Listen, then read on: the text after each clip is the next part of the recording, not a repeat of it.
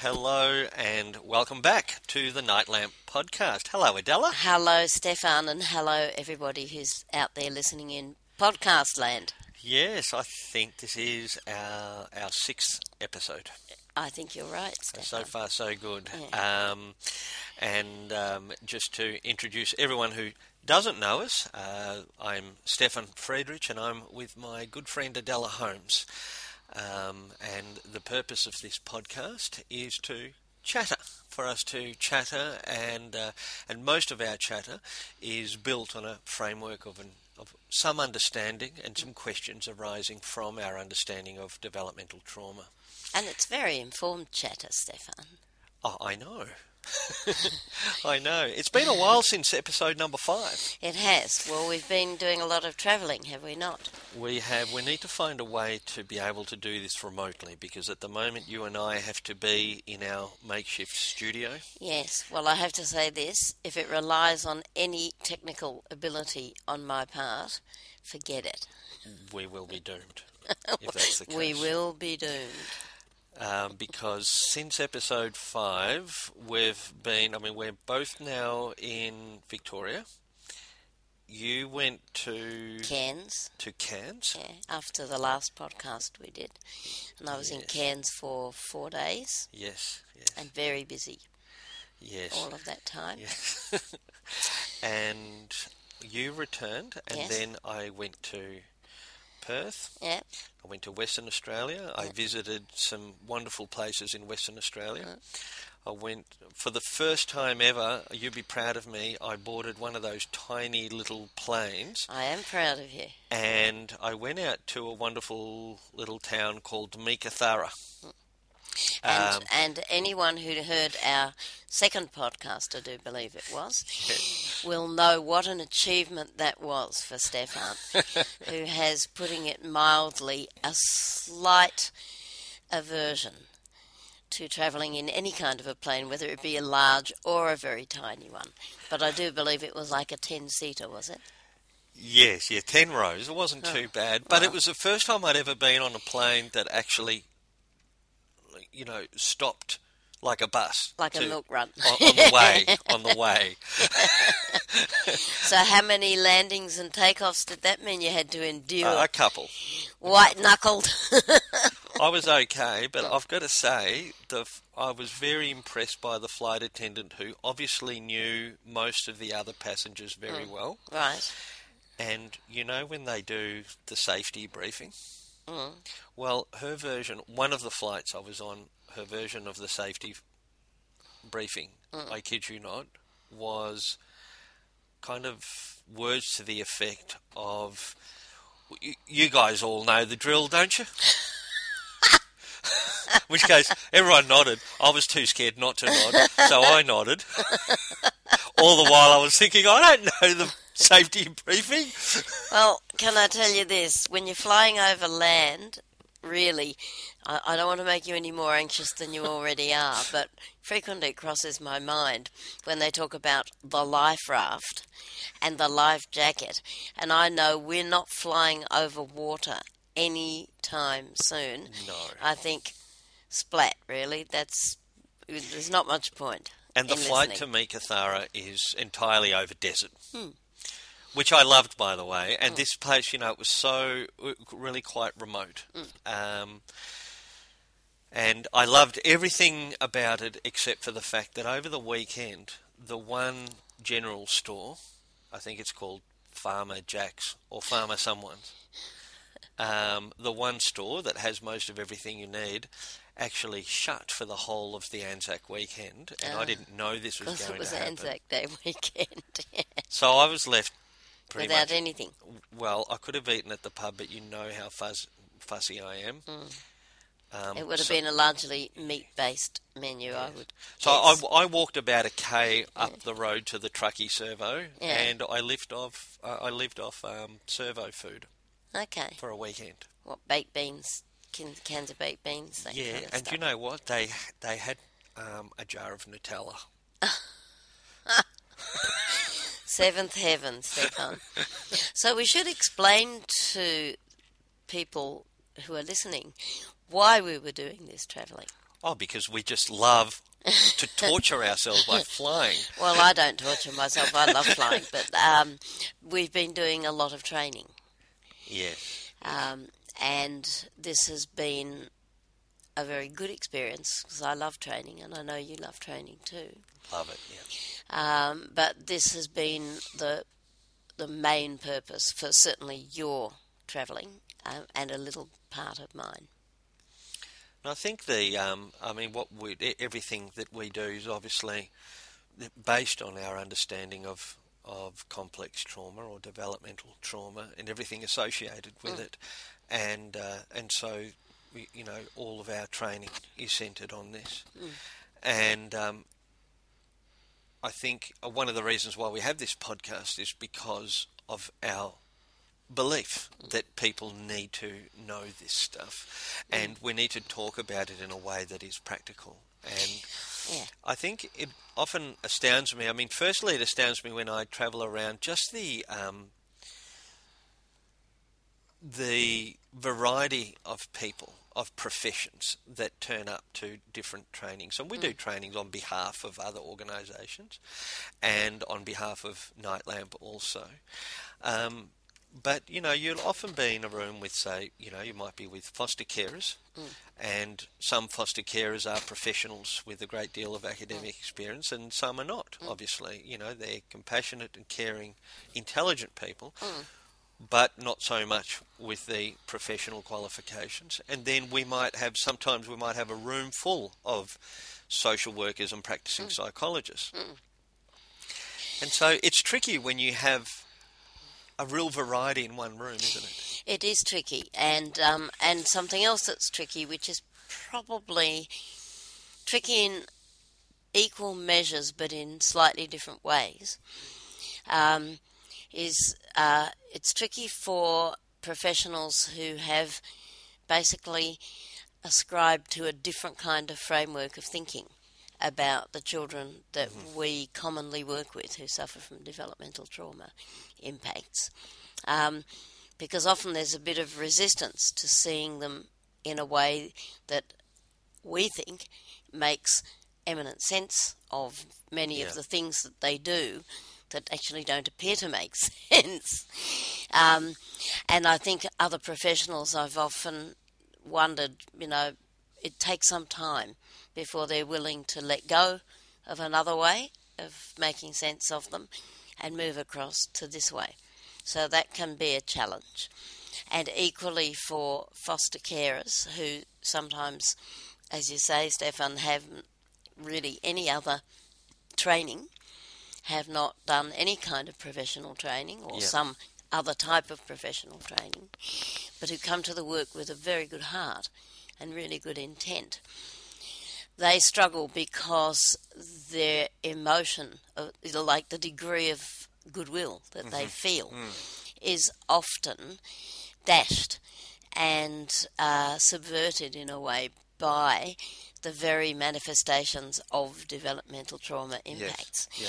And they struggle because they're kind of, you can see the internal struggle in them when they're listening and they're saying, um, Yes, but I come to this child, you know, with a really good heart and I want to look after him or her, and he pushes me away. And he swears at me and he behaves towards me as if I was abusing him. And one of my I don't favourite, get it. You know? One of my favourite things is, and I never ever get tired of it, is when someone like that eh, gets it. Yeah, when the light bulb goes on. Yeah, because it's not only. It, I mean, it's my favourite thing for lots of different reasons. Um, partly because I know now that that child is going to get a more um, intentionally therapeutic care.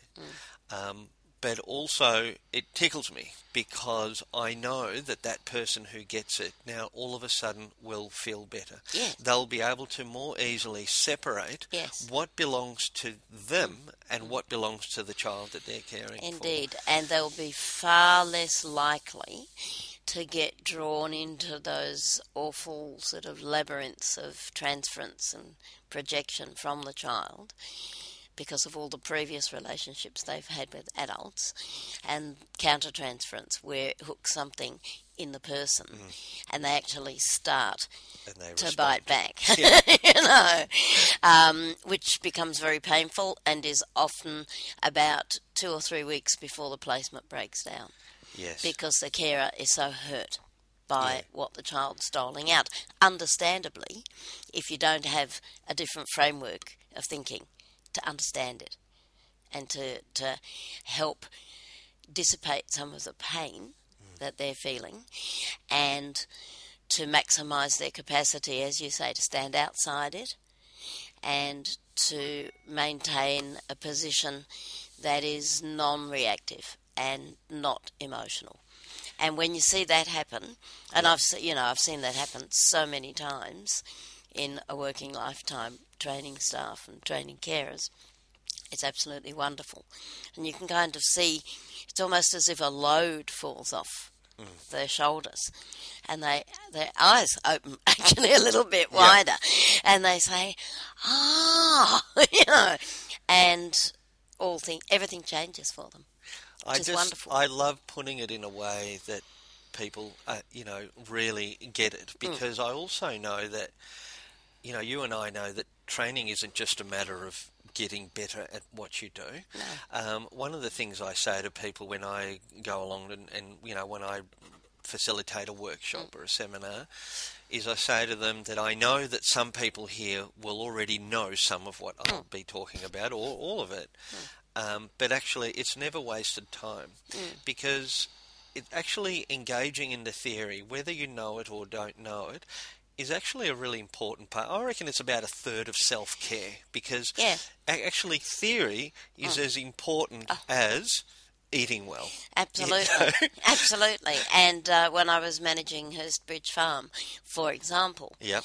uh, as you well know because you were there with me uh, in the trenches, Yep. yep. um, probably on an average day, I would say about 50 or more times a day to staff come in and sit down into my office. Now let's have a think about what the theory would say. Yep. And I would also say that many nights, because that was a very hard gig getting that program going, uh, many nights I would go home and open up something that was written by Bruce Perry just to reassure myself that I was actually on the right track Yeah, yeah. and that I was actually a giving good guidance and good training and coaching to the staff, but equally importantly, that I hadn't lost the plot, that I was still staying true to the theory, and uh, I some this I don't want to offend anyone because I'm not particularly religious, but I used to laughingly say that it was a bit like someone who would go home and read the Bible. yeah. Uh, the boy who was raised as a dog was my Bible, uh, but it was a bit akin to that because it, what's the Bible? It's a framework for living that people with a particular faith use to guarantee that they're on the right track or to check their thinking or to do things in a different way. Um, and so I suppose same applies to reading the boy who was raised as a dog. But uh, and and as you say, lots of people may have been to lots of training. I, but it doesn't necessarily equate to knowing what to do in a particular circumstance. I think that's the, that's the trick, and that's I think something that we've got a, a good handle on now. I mean, mostly because you and I have been, you know, the last couple of years we've been involved in training with a lot of people who mm. are not necessarily professionals or No. academics, and so you've got to put things in a way which in which I have come to understand it in a practical way. Mm. Like, you know, so many people will go to a day seminar mm.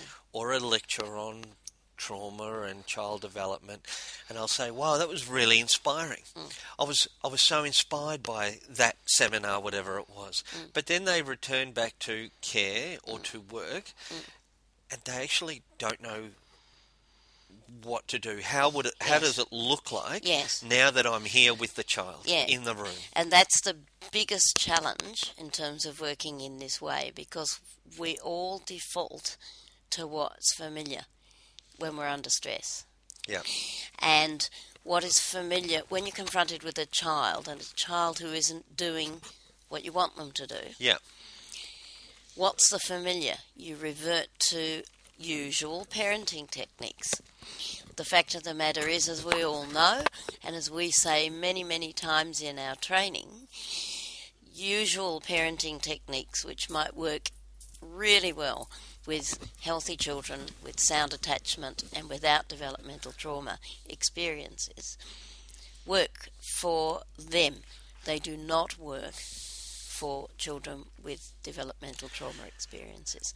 In fact, you approach them in a counterintuitive way. So when people default to the usual approaches, they will never work. No, and I find that when people actually truly understand why a counterintuitive way, like why, Yeah. why, Yeah. why, Why is, is it that? Yeah. Because otherwise, without an understanding and without actually, you know, without us actually providing people with a real understanding, what I mean by a real understanding is like, ah, of course, now I know. Now what- I get what- it. Now I get it. Now I know what to do. Because if if we don't do that, what what do we do? We Mm. revert to saying, well, I wouldn't put up with Yeah. that from my 14 year old. Yeah, Why should I put up with it from Yeah. Mm. this 14 year old?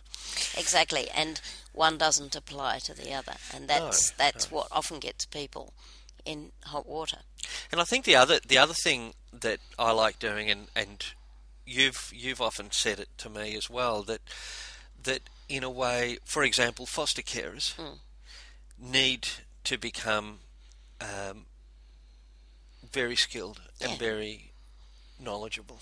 Well, foster carers are paraprofessionals. You know, they and they should be treated as such, or we, Absolutely. we should treat them as paraprofessionals and- because they are with the child Yeah. all the time. Absolutely, and all of the research that I'm aware of shows very clearly, and this is like for 40 years, um, or the foster care programs who respect their foster carers as paraprofessionals with proper involvement and proper respect are extremely effective at retention and extremely effective in terms of outcomes for the children in their care.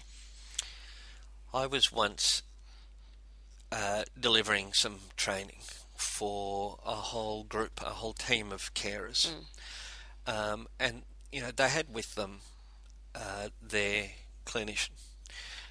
And as I was delivering the training, you know, I started uh, to do some, you know, we started learning about and doing some work on uh, Dan Hughes's PACE model.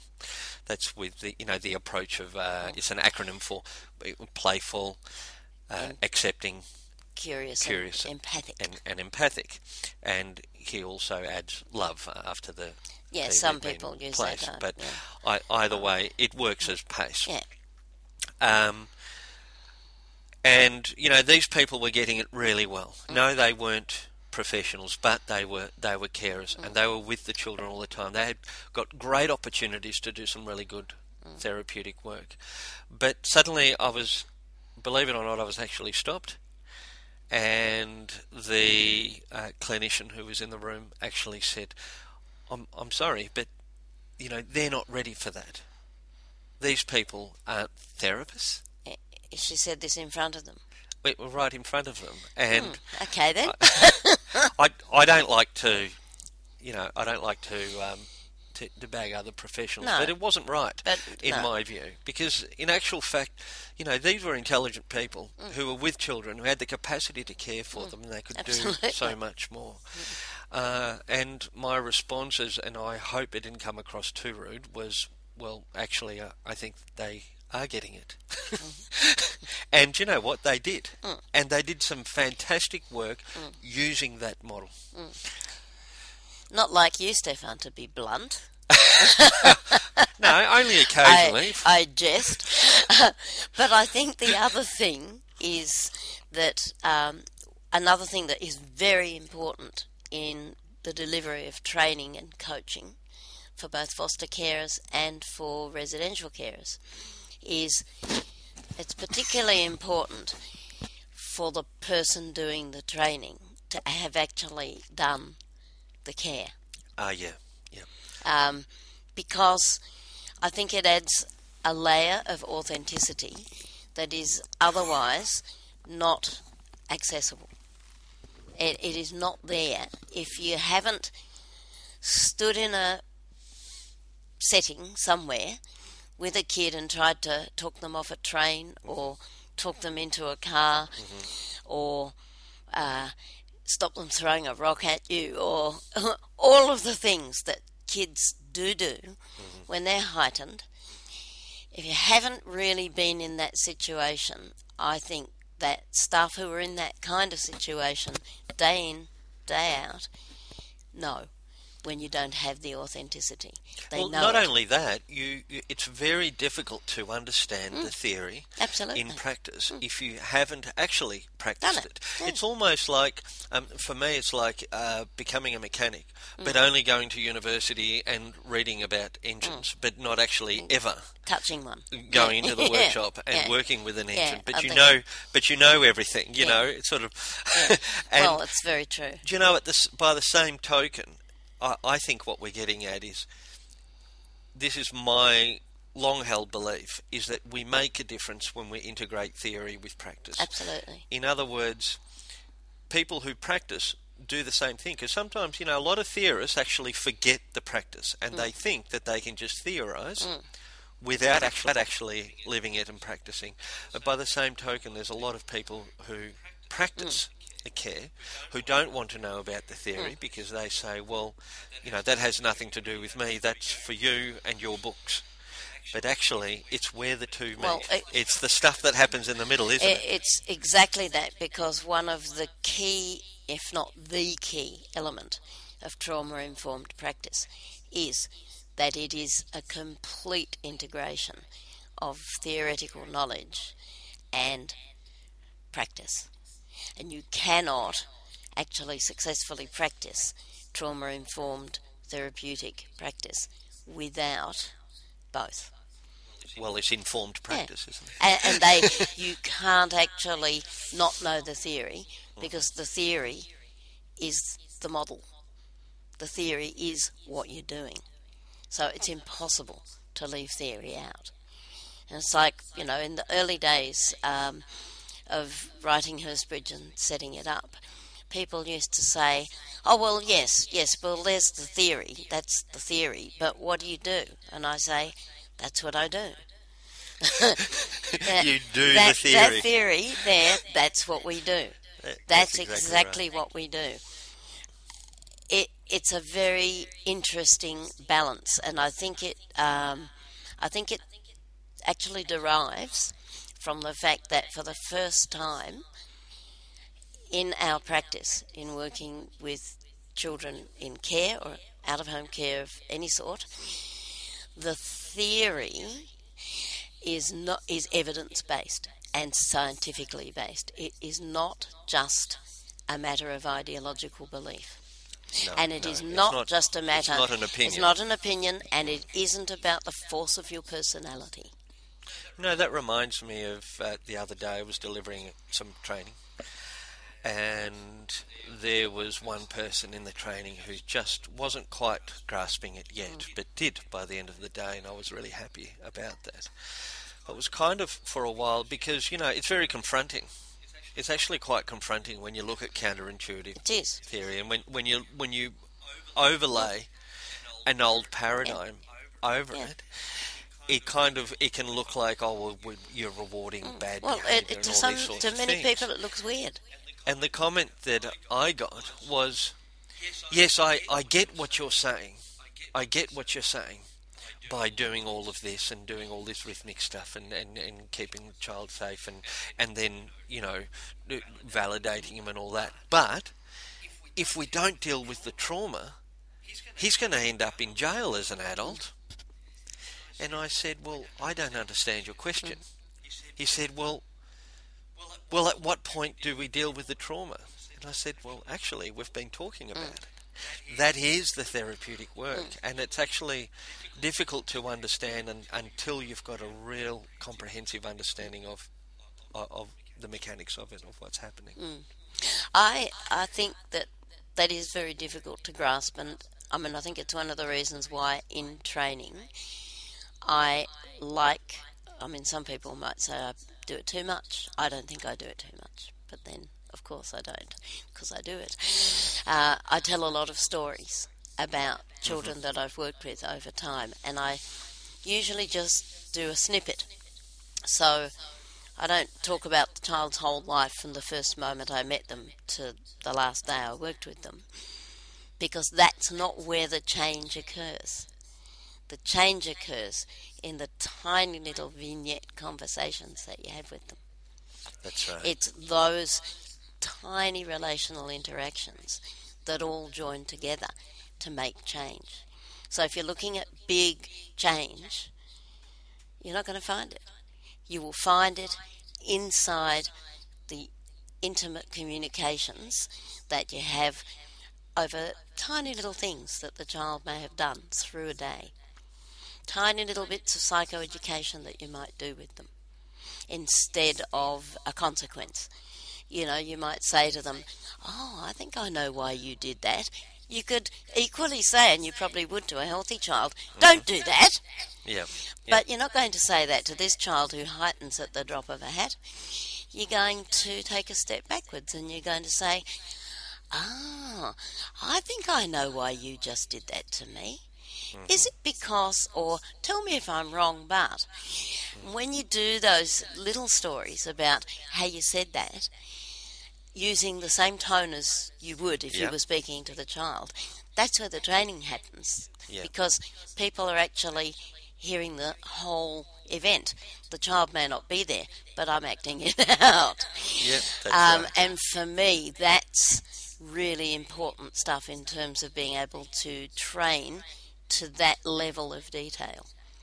Because it's in that level of detail that people can hear how it works. People used to say all the time, and you'll probably remember this Mm-hmm. when we were at Hurstbridge, can we come and have a look? Can we come and, you know, spend a couple Ah, of yeah. hours Yeah. just to see how you do it? and I used to say, you can spend a couple of hours, you're welcome to come, but you won't see any therapeutic care in that two hours. Yeah. Yeah. Because you'd ac- actually have to be here for two weeks to see maybe half a dozen conversations and see exactly how they're done. It's like having um, a great uh, veggie garden. Mm. And someone saying, "Can I come around for a couple of hours to look at your veggie garden And, and to see how growing. it grows?" yes, that's a very And good because metaphor. I like your veggie garden. Yeah. I want to see how it grows. and oh, of course, yeah. well, you know, and that's another thing. I mean, I, I love working with metaphors hmm. rather than lots of academic hmm. clinical jargon because metaphors are stories that we already hmm. have that everyone knows, and I think I, I use metaphors uh, just as much with people that I'm training and also and with kids that I'm working with. You know, I work with a child and I'll always use metaphors. Remember some years ago there was um, a, uh, a a girl that I worked with for some years, you know, and um, I left the program and as a going away present she gave me a bag full of little knickknacks. And I said, "Oh, thank you." I said, all you know, all grateful and kind of fairly fake because I had no idea what these things were. It was like there was a plastic tree and some other things and bits and pieces from an op shop and a comb and. And, and I said, "Wow, thanks." You know, must have come across fairly genuine. And uh, the young girl said, "Oh, you don't even know what that is, do you?" And I said, "Well, Sorry, but I don't. what is this? She said, inside that bag is every metaphor you've ever used with me. I like And it. if you've ever stuck for what to say, you can just pull one out like you do with me. nice one. But do you know what it told me? It told me how important those Yeah. stories were. Well, it, it tells me also that that it didn't matter that they were a metaphor, did it?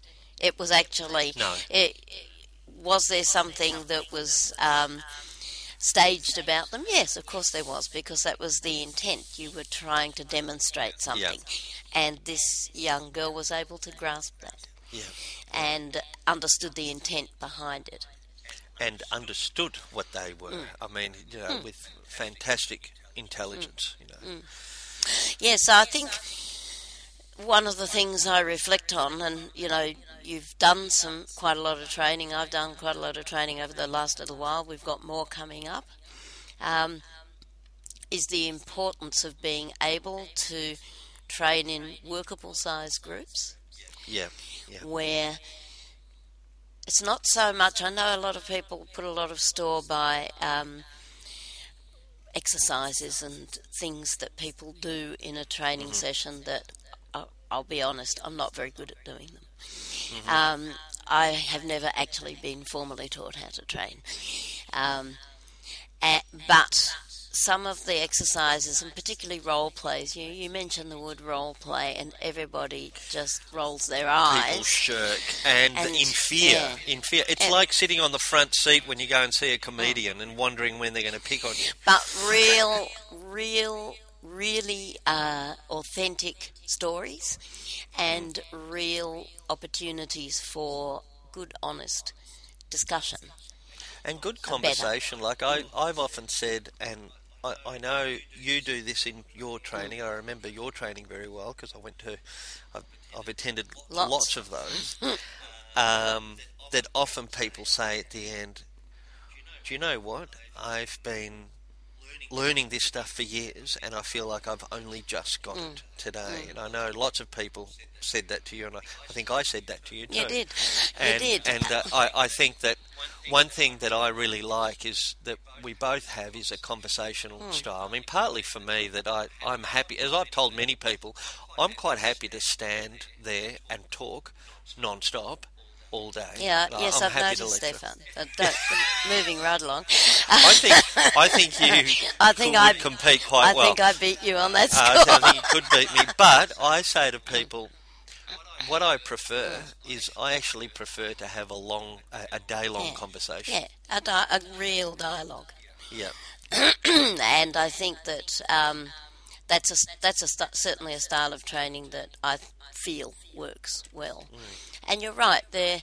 I think there are a lot of times at the end of a training session where I've had people say, oh, "I've not really understood that before, but now I get it." And and I will always say to people, "I'm really glad that you have because it makes an enormous difference." But don't be uh, put off if you get into a situation and you're not quite sure what to do. Because you've got it here, sitting here today, and you'll try it out. And when you try things out, like when you try to do use that whole pace approach, Yeah. it's pretty clunky at the start. Yeah. Anything you do is clunky when you start doing it. But you have to get through the clunkiness. And there's only one way through it, and that's to go through it. Because if, if you don't have a go, you'll never get there. No. And, and You get better. Yeah. It's like with any skill, Mm, isn't it it? is. I mean, you're not a, you're not a natural born therapist mm. or, or natural born therapeutic You carer. have to you, practice. You get mm. better and better and better. And Exactly. all you do is practice, reflect, engage in theory, talk to people, read, practice again. And the beautiful thing that I really love about using an approach like PACE, which is really an intention, it's the it's a way of having an inten- a therapeutically intentional conversation with a child yeah. about something you want them to understand and helping them through those processes of understanding. If you miss an opportunity, you never really miss an opportunity. Like you might miss it today, and then you might go off shift or, you know, walk out of the room and think, oh, I could have said A, B, or C, or whatever. But you never really miss it because you can go back. Yeah, you- that's a great thing Yeah, about it's the wonderful thing. You go, you can go back a week later and you can say, you know what? I've been thinking about, you know, when you said whatever it was to me and I said that, I don't think I gave you the right answer. Mm-hmm. I've really been thinking about it through the week. And I think I could have given you a different answer. Do you want to know what that answer is? Well, I'm going to tell you anyway.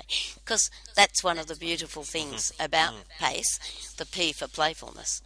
And playfulness is a really beautiful, light way of helping very troubled children actually take the sting out of some of their thoughts and feelings. And it's a way of giving a message. Absolutely. That this, this I'm all safe. right. You're safe.